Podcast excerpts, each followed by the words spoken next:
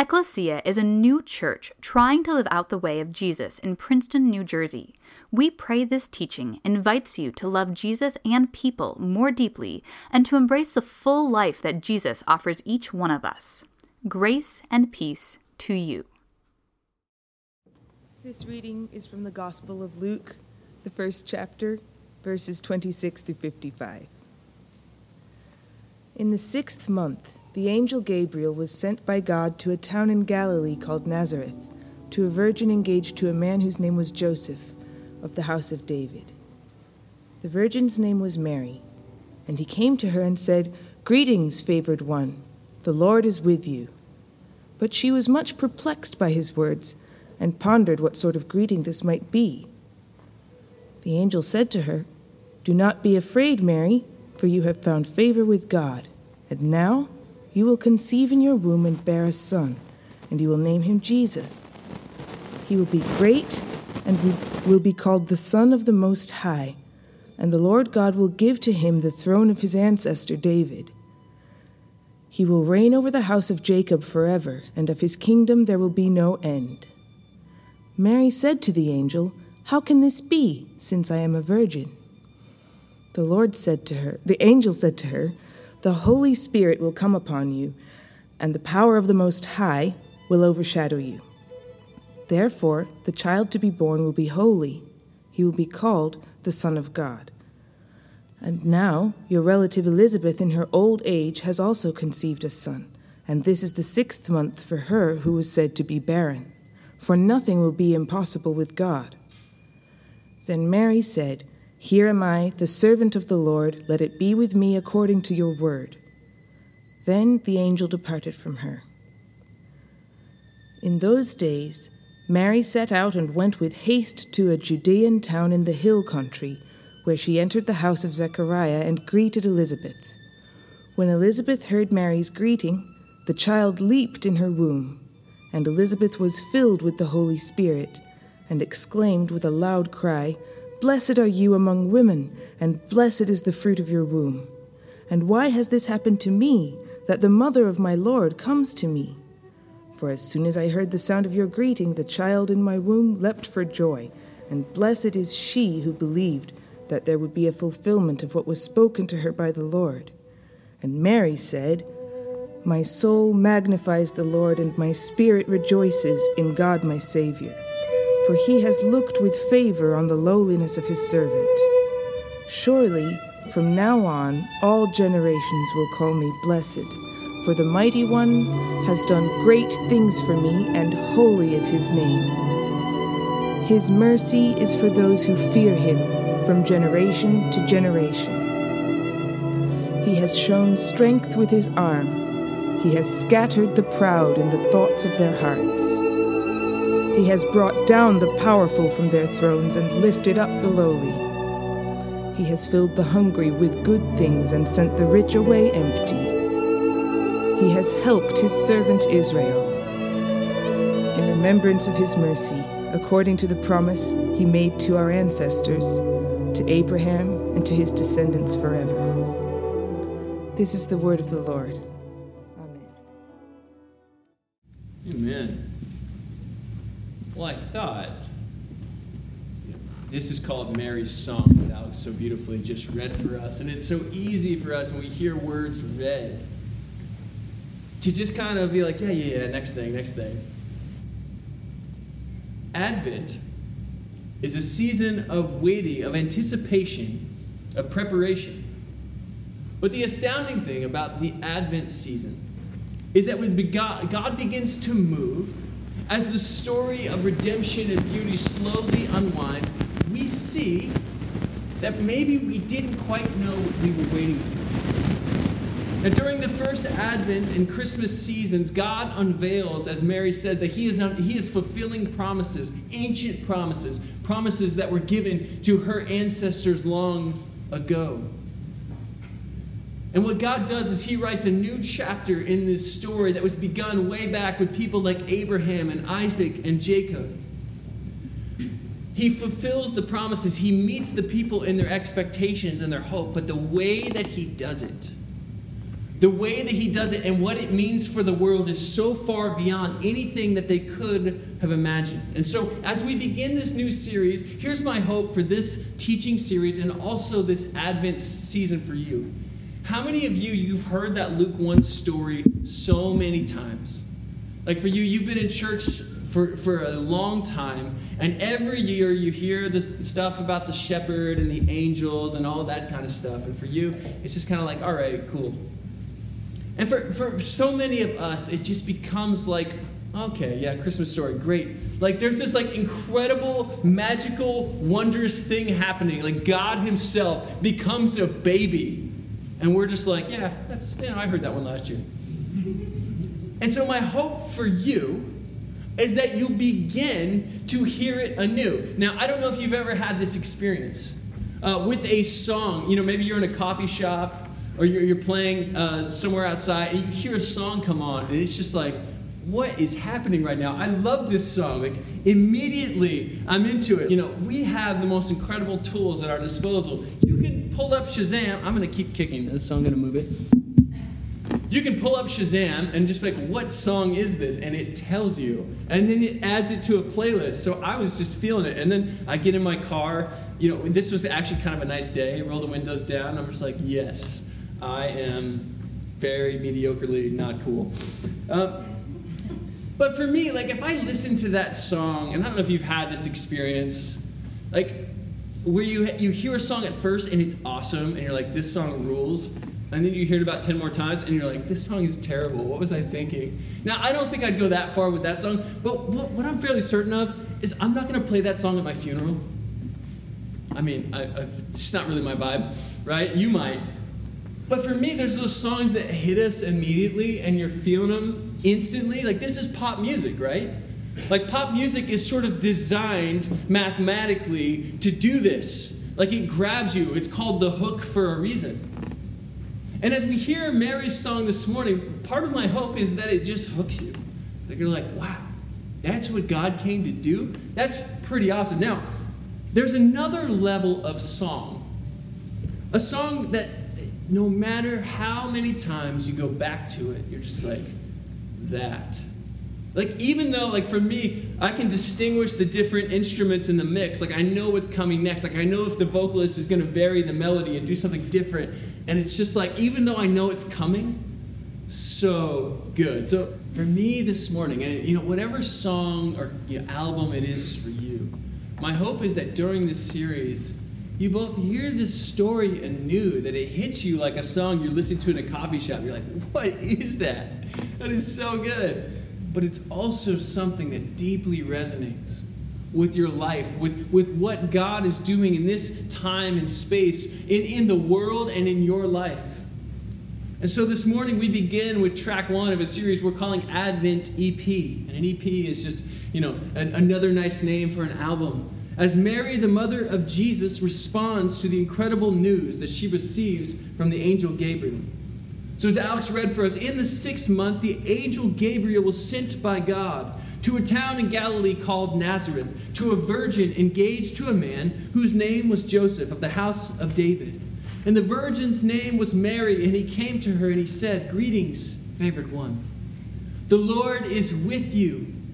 But she was much perplexed by his words and pondered what sort of greeting this might be. Now, the story, as we read, begins in the kind of place that you would expect the action to take place.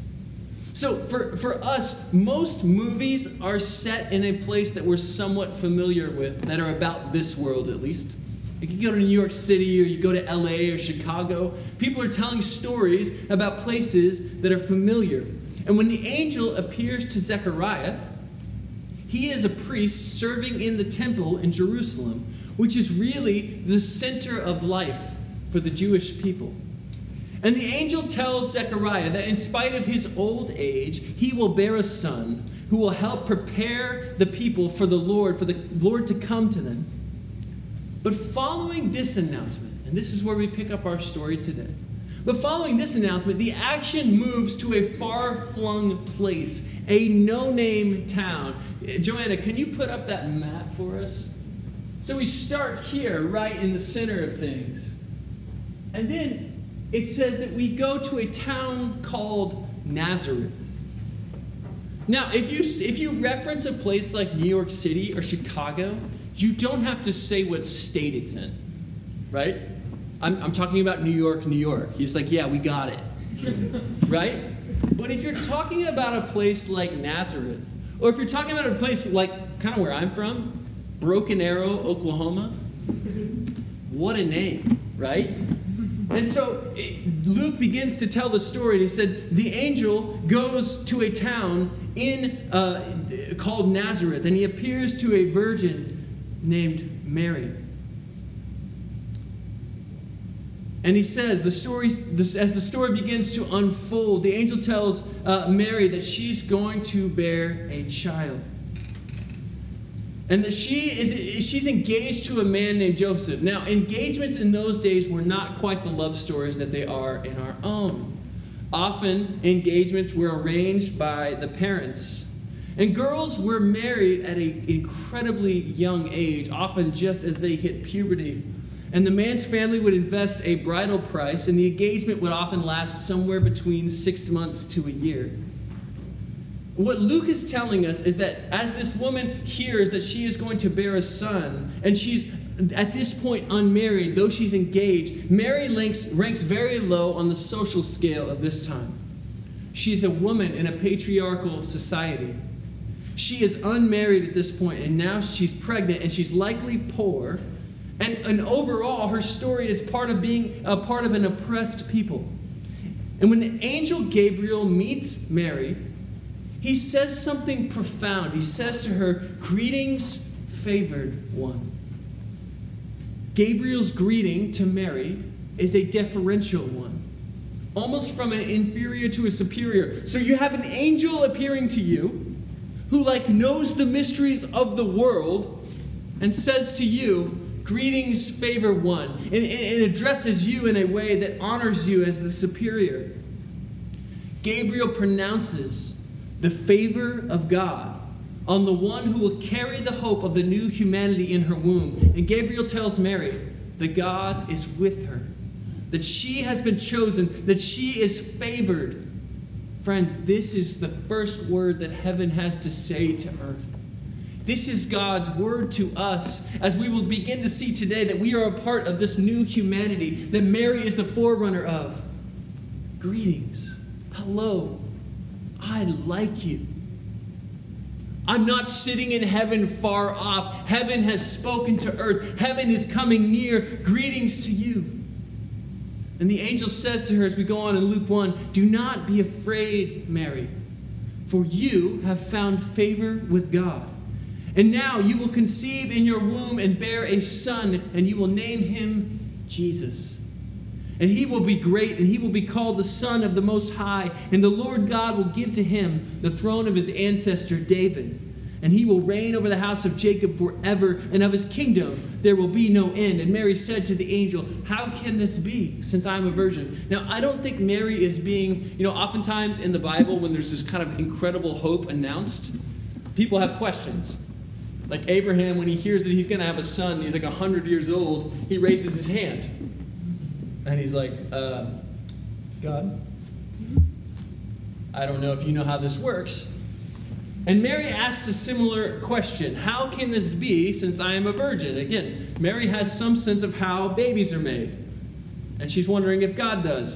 And the angel says to her, The Holy Spirit will come upon you and the power of the Most High will overshadow you. Therefore, the child to be born will be holy. He will be called Son of God.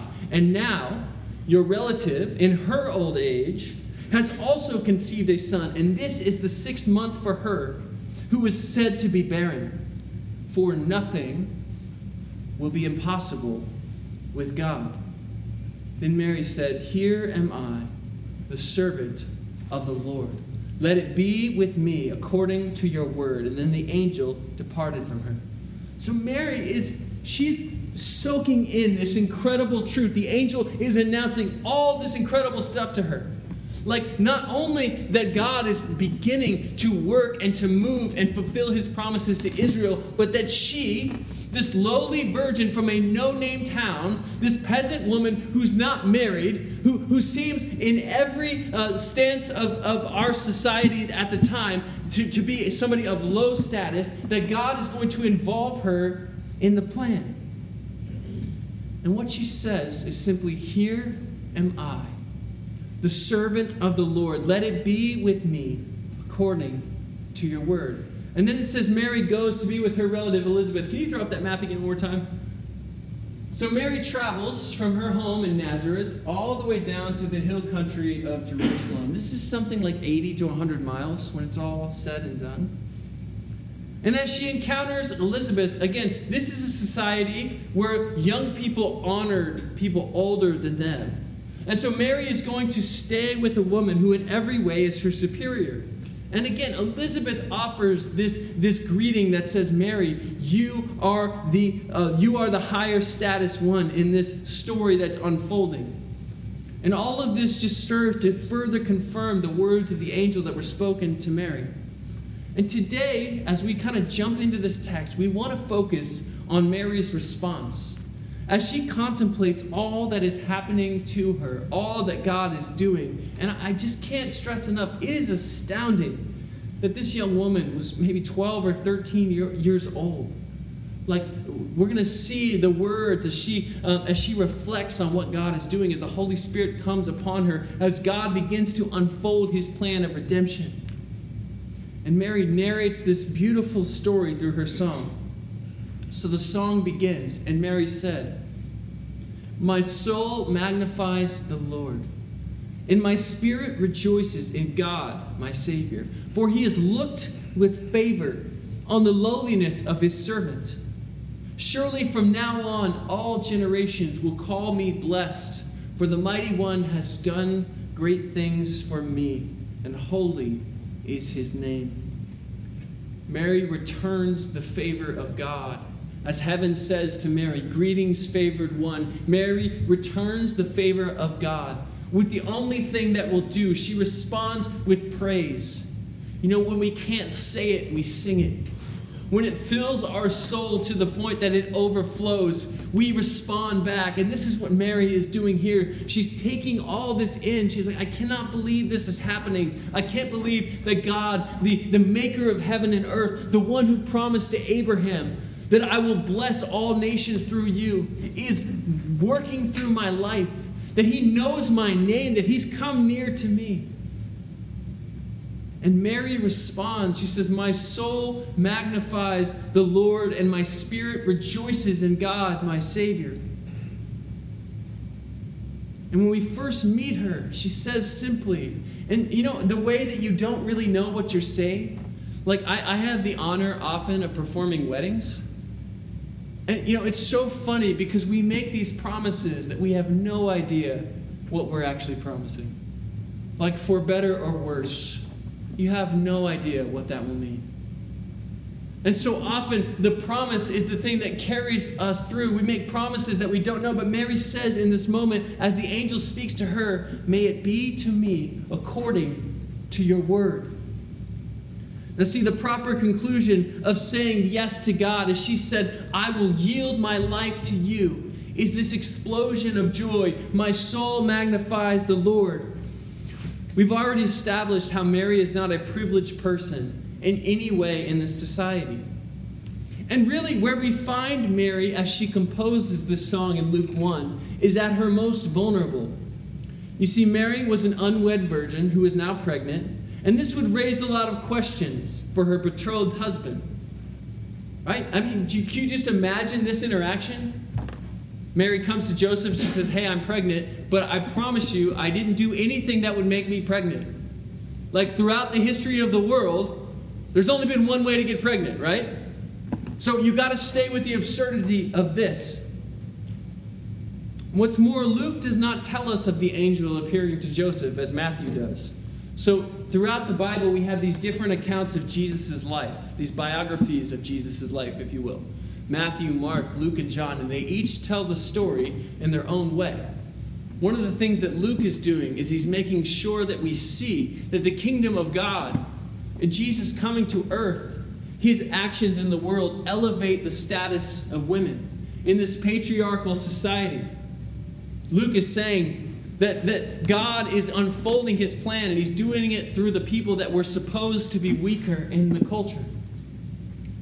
And Luke does not tell us of the angel appearing to Joseph as well. You know, Courtney and I have often seen this in our lives together is that when God is asking us to make a big move or to take a step of faith, he'll usually confirm it to both of us. Like we both have this sense of what God might be doing through our lives and in our family. And Luke is, is eerily silent on this point. He doesn't say, also, the angel appeared to Joseph, so Joseph knows it's cool. He's silent on that. Luke simply invites us to this place that Mary is in, this uncertain trust that Mary is experiencing. But in the midst of this vulnerability, in the midst of this uncertainty, Mary responds with trust. Mary says, My soul magnifies the Lord, and my spirit rejoices in God my Savior. Mary in yielding herself and participating in the story of redemption, in saying, Let it be to me according to your word, doesn't find misery. She doesn't find this anguish or this sense of loss. What she finds is the fullness of joy. My soul magnifies the Lord, and my spirit rejoices in God, my Savior. Friends, when we find ourselves in the plan and purposes of God, when we say yes to His life, that He has for us, we don't find that we're missing out on, on the good stuff. What we find is that that is the most beautiful and joyous place to be. Heaven's first word to Mary is greetings. You are favored. Heaven loves you. God knows you. He made you. And Mary's response is simply yes. I don't know everything this means, and friends, we never will, but my response to you in this moment is I will trust you. So, first and foremost, Mary's song is a song of trust. You see, for Mary to say yes, it didn't just involve her soul or her spirit. You know how we can kind of follow God in secret? Like for Mary, that's not really going to be an option. Because as she says yes to God, things are going to begin to change and show in her body. Her very livelihood is at stake here. Mary is an unwed virgin. Joseph could easily divorce her.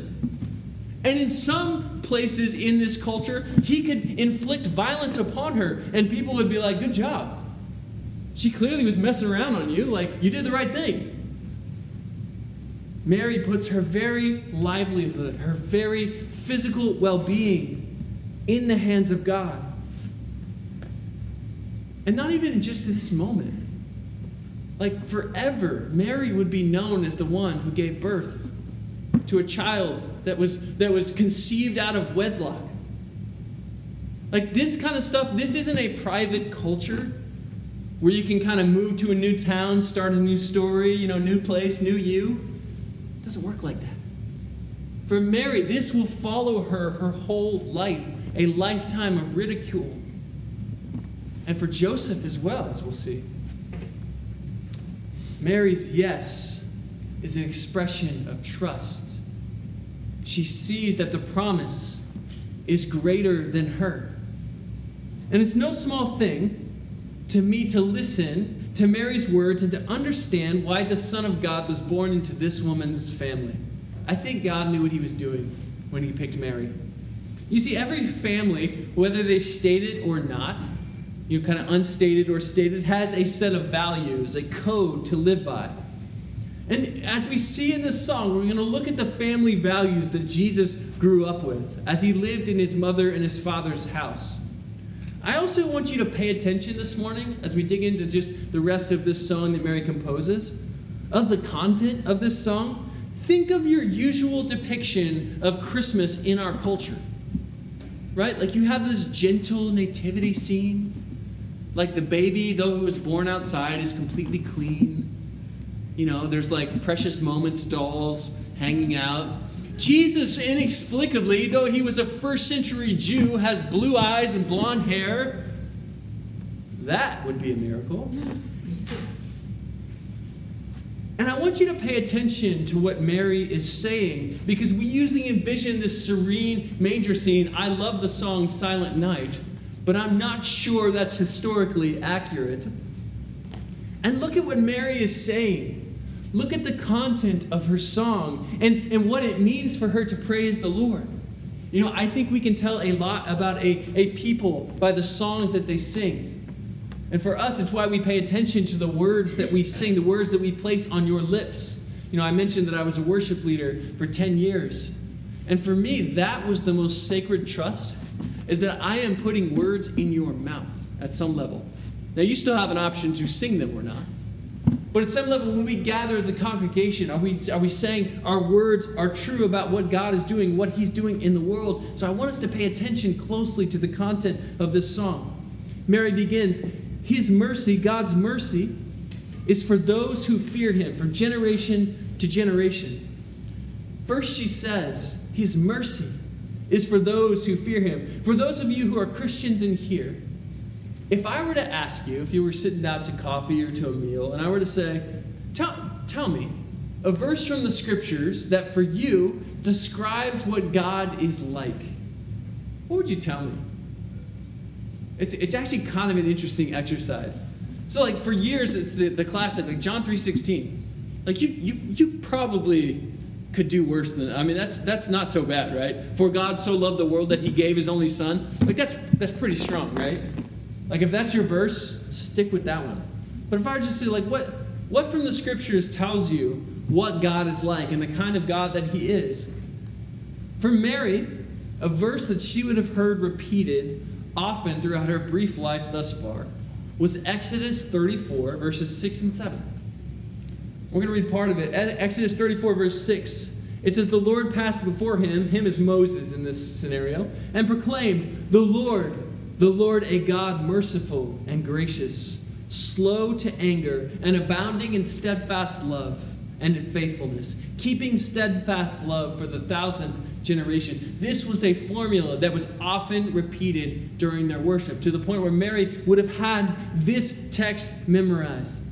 And Mary recognizes the mercy of, of God for those who receive it. And she recognizes that this moment is an expression of that mercy that God is not judging the world. The second half of John 3:16, for, for God did not send his son into the world to condemn it, but to save it. Mary understands that Jesus coming into the world is an expression of God's mercy, his, an expression of God's favor towards the world. And Mary's life is a paradigm for us for receiving God's mercy. She's saying that humility Humility, being lowly in the presence of God, is the only way to receive mercy. Knowing that we need mercy is a prerequisite for receiving mercy. And look at the next several lines. She says, He has shown strength with His arm.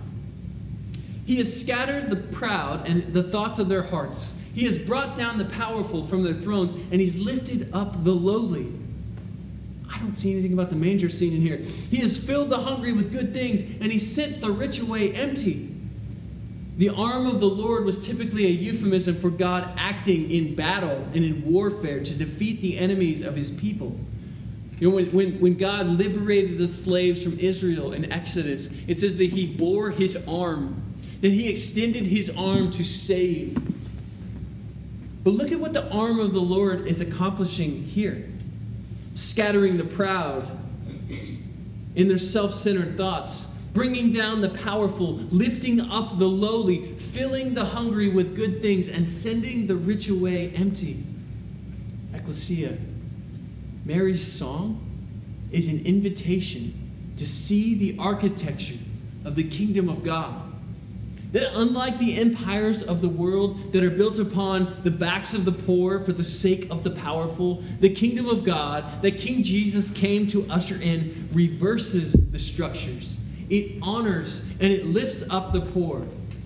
It's not just this spiritual idea that Jesus loves us and saves our souls so that we might go to heaven when we die. It's not less than that. But this is about a complete reorienting of our world. The prophet Isaiah imagines this reality like this Everyone who thirsts, come to the water. And you that have no money, come buy and eat. Come buy wine and milk without money and without price.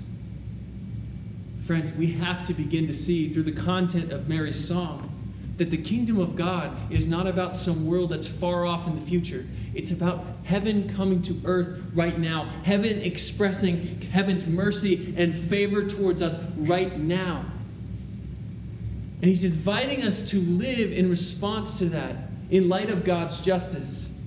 And Mary finishes her song. She says, He has helped his servant Israel in remembrance of his mercy according to the promise that he made to our ancestors, to Abraham, and to his descendants forever. Now, in all of this, it is so vital for us, and we get this wrong so easily, to keep in mind who is doing the action in this song. Who is the subject of the verb in Mary's song? It's God. God is the actor. God is the initiator. You see, the people uh, that Mary lives in and among had long been waiting. They had held these promises, as Mary references to Abraham, they'd held them dear and close that one day God would send a king to rid them of their enemies, to usher in an era of everlasting shalom.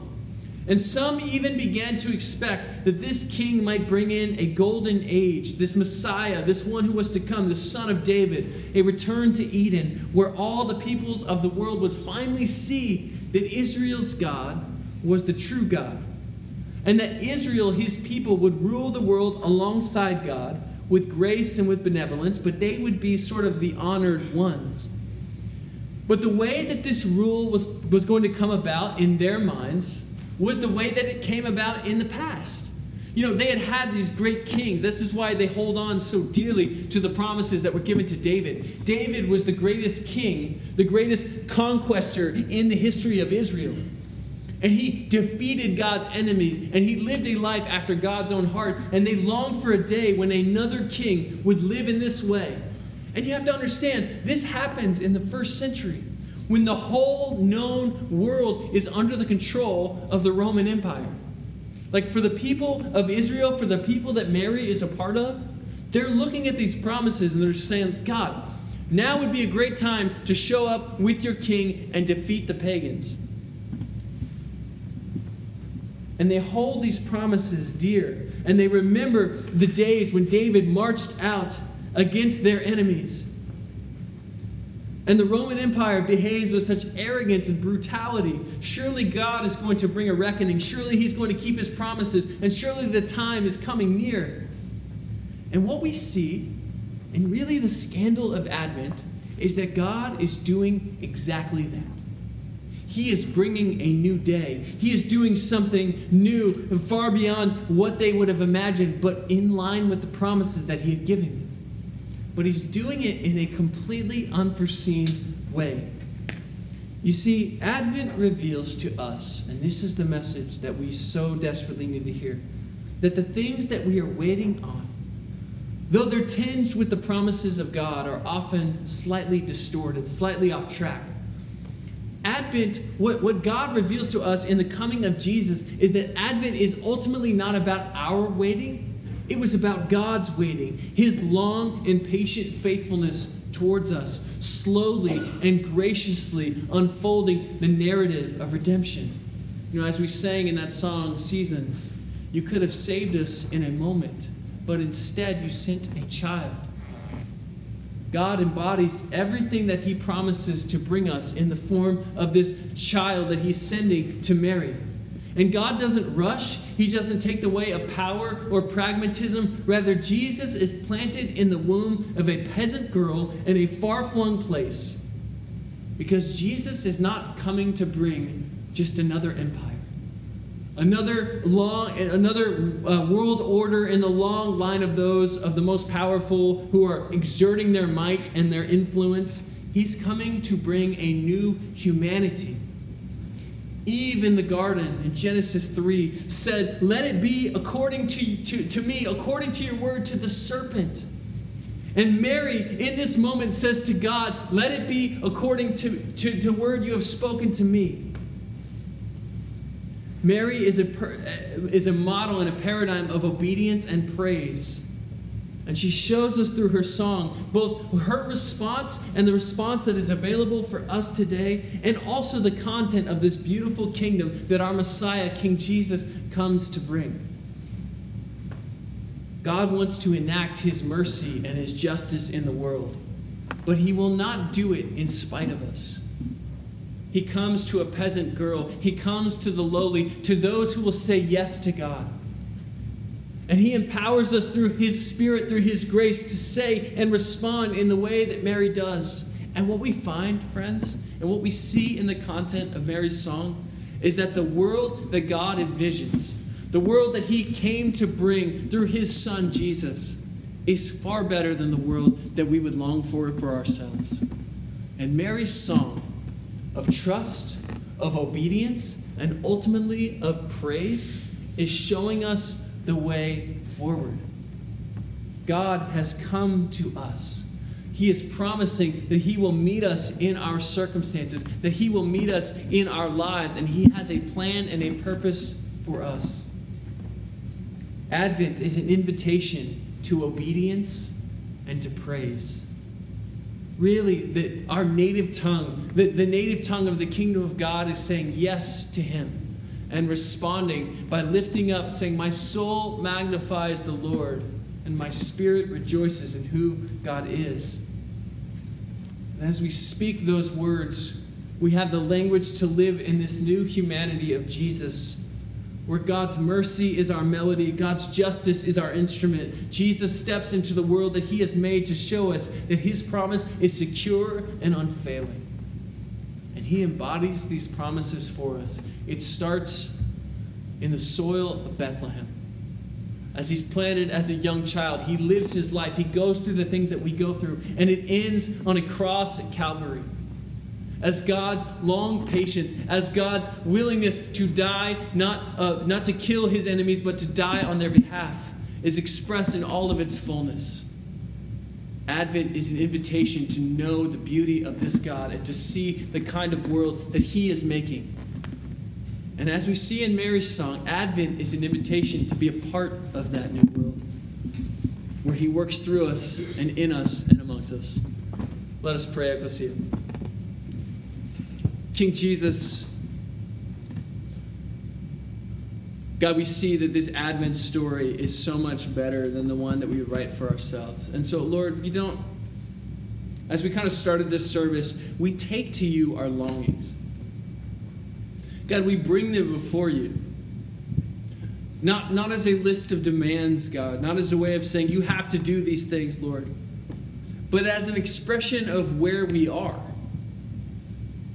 And so, Lord, as we come before you in, in, in whatever state that we are in, Lord, what we see in the life of Mary is that you are not looking for ideal circumstances. You're looking for people who will say yes to you in trust and will respond with our very lives in praise.